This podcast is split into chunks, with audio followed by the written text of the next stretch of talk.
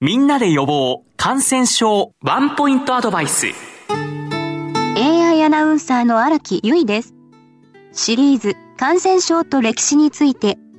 今回は結核の1回目をお送りします。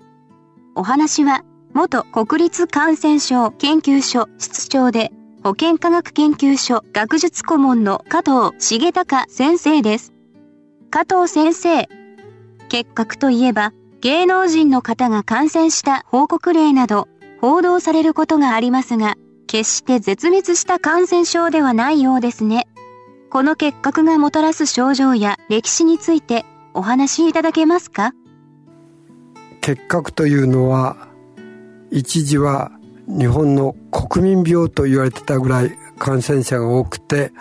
しかも死因の第一位になったこともあるぐらいポピュラーといえばポピュラーなんですが日本社会に大きな被害を与えた病気です。で結核そのものは空気感染つまり呼吸器感染なので最初は肺などの呼吸器官で発症が多いつまり肺結核なんですが実際には全身感染で脊髄炎つまり脊髄カリエスとかねリンパ組織とか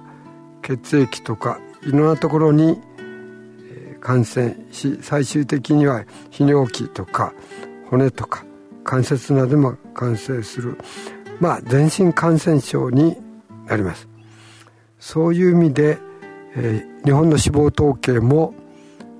肺結核とか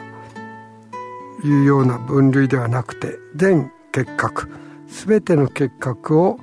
集めて結核と言ってます。しかし一般的には肺結核が多いので出血するとか悲劇的な病態として知られています。それで抗生物が出てきてから結核は本当に減ったんですが実は使ってみると耐性菌があることが分かりました。それで新たな抗生物質を使うとかすると効くんですがまたそれに対する耐性菌が出てきて現在流行している結核はいろんな試薬に対して耐性が出てきていまして非常に苦労しています。特にエイズが流行している地域ではエイズで免疫が落ちて結核が流行るんですけどもなかなかいい結核治療法がありません。それで現在新たな抗生物質あるいは抗結核剤の開発が進んでいるところです。現在の最大の結核の問題点はこの耐性菌の問題です。結核菌は脊椎カリエスなど肺だけでなく骨など全身に影響を与えるようですね。脊椎カリエスというのは結核菌が骨の中に入って骨の細胞で増えてその結果脊柱の骨が曲がってくるということで起きる現象ですね。これは背骨のところが曲がってるということが多いので発見されるということです。で古代の発掘した骨鳥取県に青や上地遺跡というのがあって脊椎カリエスの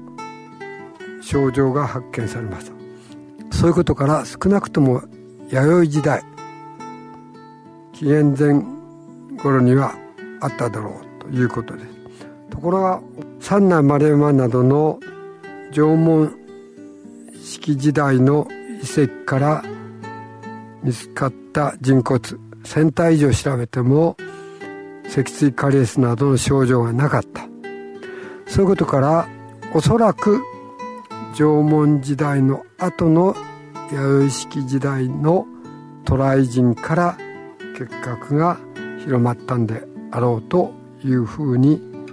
考えられています。シリーズ感染症と歴史について。